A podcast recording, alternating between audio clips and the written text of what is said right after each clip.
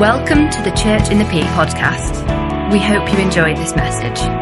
For more information, visit churchinthepeak.org or come join us at 10:30 a.m. every Sunday.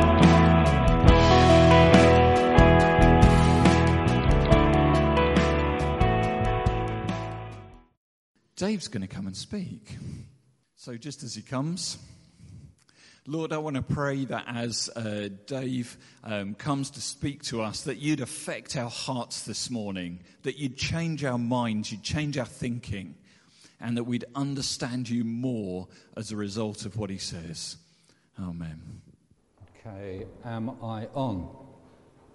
Everybody can hear me. I get thumbs up. That's, that's great. So, yes, thank you. Um, I shall try and keep within some time, although, as usual, I've got a good deal to say. Uh, I've been generously given half a verse to speak on today uh, Colossians 2 7b. But uh, being the greedy man I am, I'm going to take a verse before and the, the other half of the verse in Colossians so that we have some context. In my Bible, it is entitled Freedom from Rules and New Life in Christ. I want to add, it brings thankfulness. It brings thankfulness because I want to major on the topic of thankfulness. But before that, we've got to have a base. We've got to have uh, a foundation for that. So let's just read uh, 2 Colossians um, uh, sorry, Colossians 2, uh, verses 6 and 7.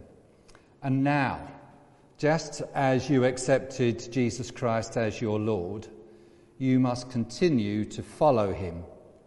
Let your roots grow down into him, and let your lives be built on him.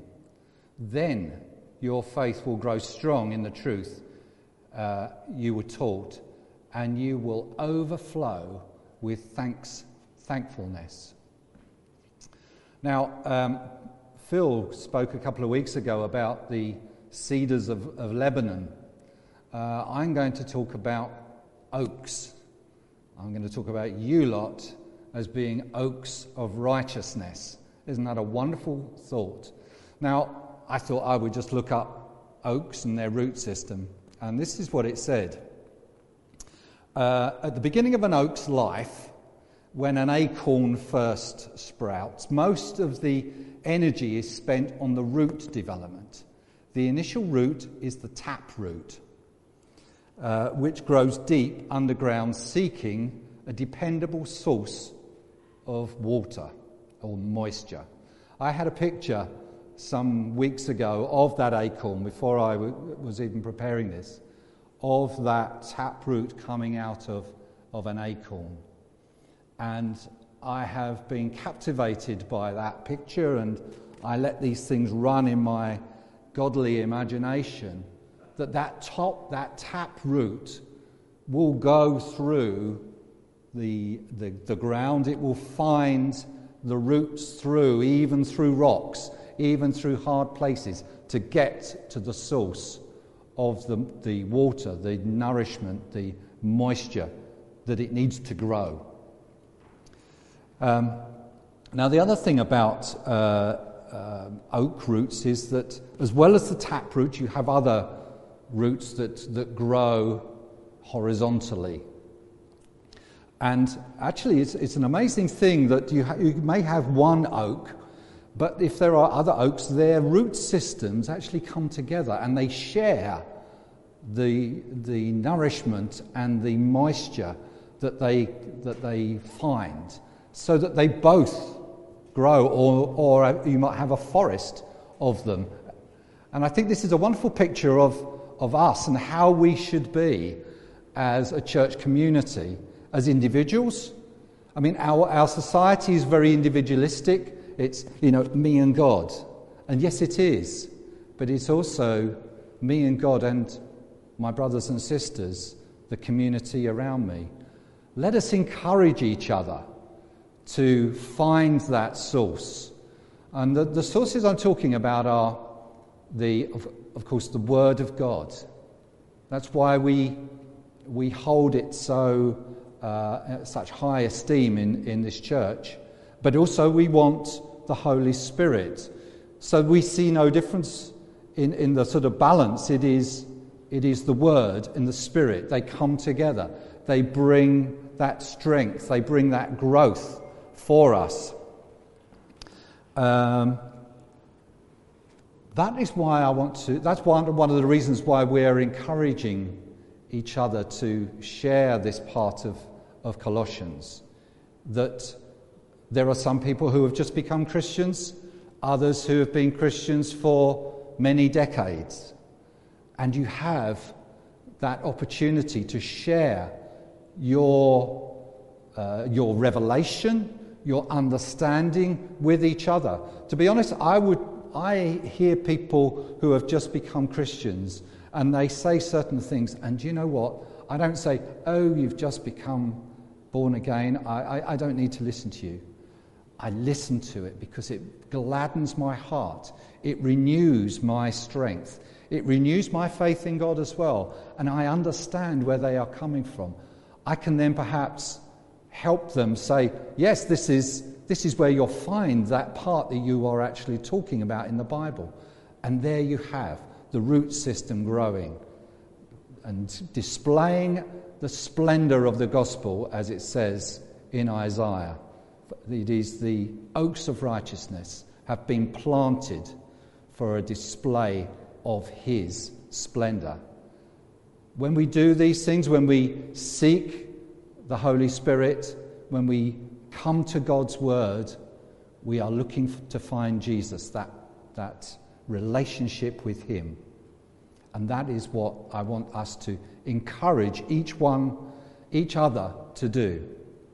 So, whether you've been a Christian for 40 years or four weeks, let us encourage each other. There is that root system that should be going out and feeding each other the Word of God and the Spirit of God. When, when I was first born again, uh, it was into the, the Toronto stuff that was going on. So the Holy Spirit was, was moving all the time. So to to, uh, to receive the Spirit was something we did just as a natural thing to do. And as I've said before, one thing that the, the Holy Spirit said to me when I said, Why do you keep touching me? Why do you keep making me shake? Why do you keep making me laugh? Why do you keep showing me your love? And he said, Every time I touch you, I touch you with life. And there's that scripture in John 10:10. 10, 10, I have come that you may have life and life in its in abundance, life in all its fullness. That is what Jesus has come to do. He has come to give us that fullness of Christ. So that is where we find our, that, that is the important foundation for us all. You see, sometimes go back to oaks. You know, there are often uh, strong winds that come in. Uh, uh when, uh, when was it? In 1987, uh, we lived uh, in Epsom and it was not far from Sevenoaks. And the mighty wind came, and those oaks in Sevenoaks became six, one oak because six of those oaks were taken down they lost their ability to hold the ground. Now, there are times when difficulties will come in our lives, and we are to have our roots deep into Jesus, into the relationship with Him. And what we want to encourage you all to do through what we are teaching at the moment is to see and receive the Spirit of God, but also dig deep into His Word. Find His Word and let that nourish your spirit, that you will be strong. Uh, I, I, want to, if we could just have Psalm 46. Uh, this, is a, this is a wonderful psalm, and I, I use this as something that is so helpful for us um, to build, to pray through uh, our foundations. So it says, God is our refuge and strength. I'm going to change that because this is Psalms, it doesn't talk about Jesus. So I'm going to say, Jesus is our refuge and strength, an ever present help in trouble. Therefore, we will not fear, though the earth give way and the mountains fall into the heart of the sea, though its waters roar and foam and the mountains quake with their surging. There is a river whose streams make glad the city of God, the holy place where the Most High dwells. I'm skipping on a few verses, but the Lord Almighty is with us. The God of Jacob is our fortress. And then it can, near the end of that psalm, it says, Be still and know that I am God. I will be exalted among the nations, I will be exalted in the earth. So as we as we seek his face, there are times, I'm sure, when many of us have been running around uh, during the pandemic. Some of us have been very busy. I can't say I have particularly at work. It's not been that much different for me. But for Peter and those in the, the medical profession and even in church life here, it has been a very busy time. There's been very few opportunities to just stop and wait on God. But it's something we must learn to do. It's something that is not always easy, but is something we must do to wait on Him, be still, and know that I am God. That is where you will find you are drawing the nutrients from the, from the Spirit of God.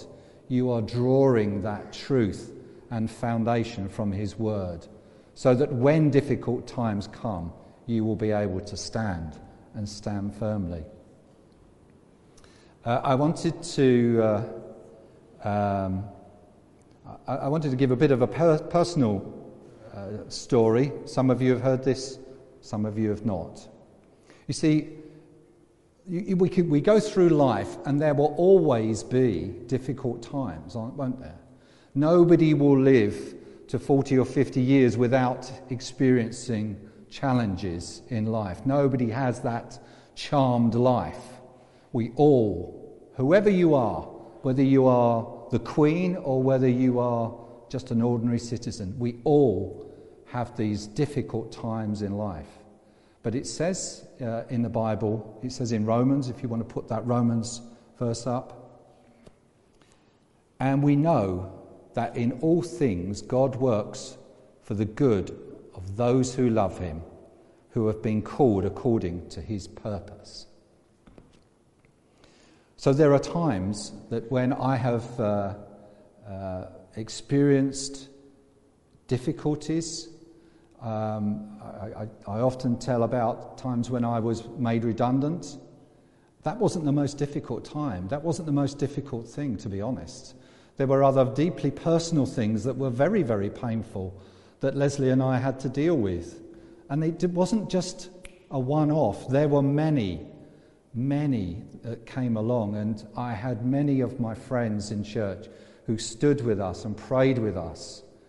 And when they heard there was a prophetic word at Catalyst, I think it was Mike Pilavachi, and, and he declared that there would be a, someone uh, and he described exactly Leslie and our situation, and he said, It is coming to an end. And so many of my friends and brothers and sisters came to us and said, That's for you. And they celebrated that. And that I found so encouraging. You see, it says um, in, in the story of Joseph is that bad things happen, but in the end, God turns them for our good. I learnt a lot during that time. But one of the things I had to do, uh, even in the very, very darkest times, when it felt as if uh, Satan was in my face, I had to make a choice to praise God. I had to give thanks to Him. Now, I didn't give thanks for, I didn't say, Oh Lord, thank you for making me out of work and, and so poor. That's a nonsense. If you do that, that's, that's weird. That doesn't make sense. What was I giving thanks for? I'm giving thanks for the fact that He is with me. He has given me that foundation of truth that I am a child of God, that He will never leave me, and He will supply my every need.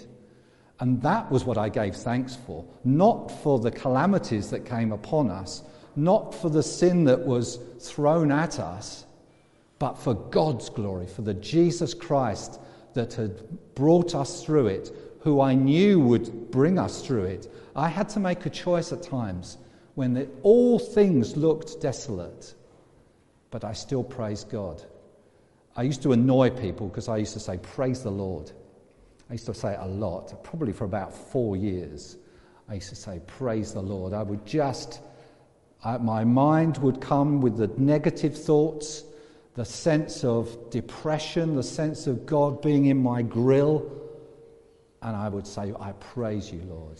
I had to make that choice, and my spirit rose. We must learn to do that in difficult times. We must look up at Him, the Creator of all things. we can also look at the good things that He gives us. We can use that as our foundation. He forgives us. We have that declaration that He is, He has made us holy in His sight. There are many things I could go on. You should dig into that and say, what are the good things that God what has given me? What are the promises that He has given me? But there is also the, the, the other thing that we can also remember, which I uh, became aware of and, and studied in the first few months of the pandemic, and that is that Jesus is coming again that my home is, is here, but only temporarily. I am a citizen of heaven. That you often see on, on the internet, Facebook groups, you know, who do you identify as? You know, do you identify as English or British or European? Uh, I, I always say I identify first as a citizen of heaven. I'm a child of God. That is, that is my anchor. I'm English as well. I'm British too. I'm European. But first of all, I am a child of the kingdom. And so that is where I start. I'm a citizen of heaven. Uh, and that is worthy of all thankfulness. So uh, during that time, I would I would praise God and I would get myself through the difficult and hard, brutal times that there were. And then when I came through those times, I continued to praise Him, not because He'd got me out of it, but because He is God. He is a wonderful, loving God who has saved me for some reason not because I was seeking Him, but simply because He loves me. And I want to encourage you all to just be, come to a place where thankfulness is your first default position. As I say, not thank you for, for difficult, you know, the, somebody beating me up or somebody uh, abusing me. That, that, that's really not, that is weird. But thank God that He is with you and He will give you that strength. Um, this is where I upset Neil um, because I watched the football last uh, yesterday afternoon. And um, it was a great victory. It was a great victory for Leicester. It was so wonderful to see Chelsea lose yet again after the mighty Arsenal beat them last year. Now the mighty Leicester have beaten them. It was wonderful. Uh, but there was a, a really touching moment uh, when, they, when the team, when Leicester was, was celebrating. I don't know if you saw it, Neil. He, he'd, gone to, he'd gone to Aldi at that time. After the disallowed goal, I, I can imagine that the toys came out of the pram. It was like, right, Julia, we're going off to Aldi. Uh, this is a prophetic word, I'm sure, for, for Neil. But there was a very, there was a very wonderful uh, moment. The owner of Leicester City, uh, who's a middle aged uh, man from, uh, from Thailand, his father was killed about three years ago in a helicopter accident, and he'd inherited this football club. And uh, he, uh, he was sort of beckoned onto the, to the pitch from the, from the stand. And he went and he, he didn't sort of elbow bump the, the players, completely neglecting social distancing and all that. He just embraced the players and they embraced him. And he went through all the players. There was no kind of separation. He then got to the manager and they had a really heart to heart embrace. And they spoke to each other face to face. And they could, you could see there were tears in their eyes that they had got through. And what spoke to me was that that is how God is with us. God doesn't, when we celebrate something, he doesn't, he's not still going, oh, okay, fine, you go off and celebrate on your own, guys. No, he is there in the midst of our sorrows, but also in the midst of our joy and celebrating with us. He loves to feel that sense of thankfulness, and he will rejoice with us as we rejoice too. So I would say just make thankfulness part of your daily worship, part of your daily routine. Not thanking God for bringing pestilence and sickness, but for being with you, for delivering you, even when you are not there just yet. So, would the band like to just come back? As we search, we can find a new aspect of Jesus that amazes us the enormity of God, of his creation. Uh, Neil and Peter, over the last few weeks, have brought things of showing the enormity of God. We can also look into the, the, the minute parts of his creation and see the amazingness of God there. And we can give thanks to him for all of these, these parts of who he is. He is in control. He has our life in His hands, and we should give thanks and praise to God for that. Okay.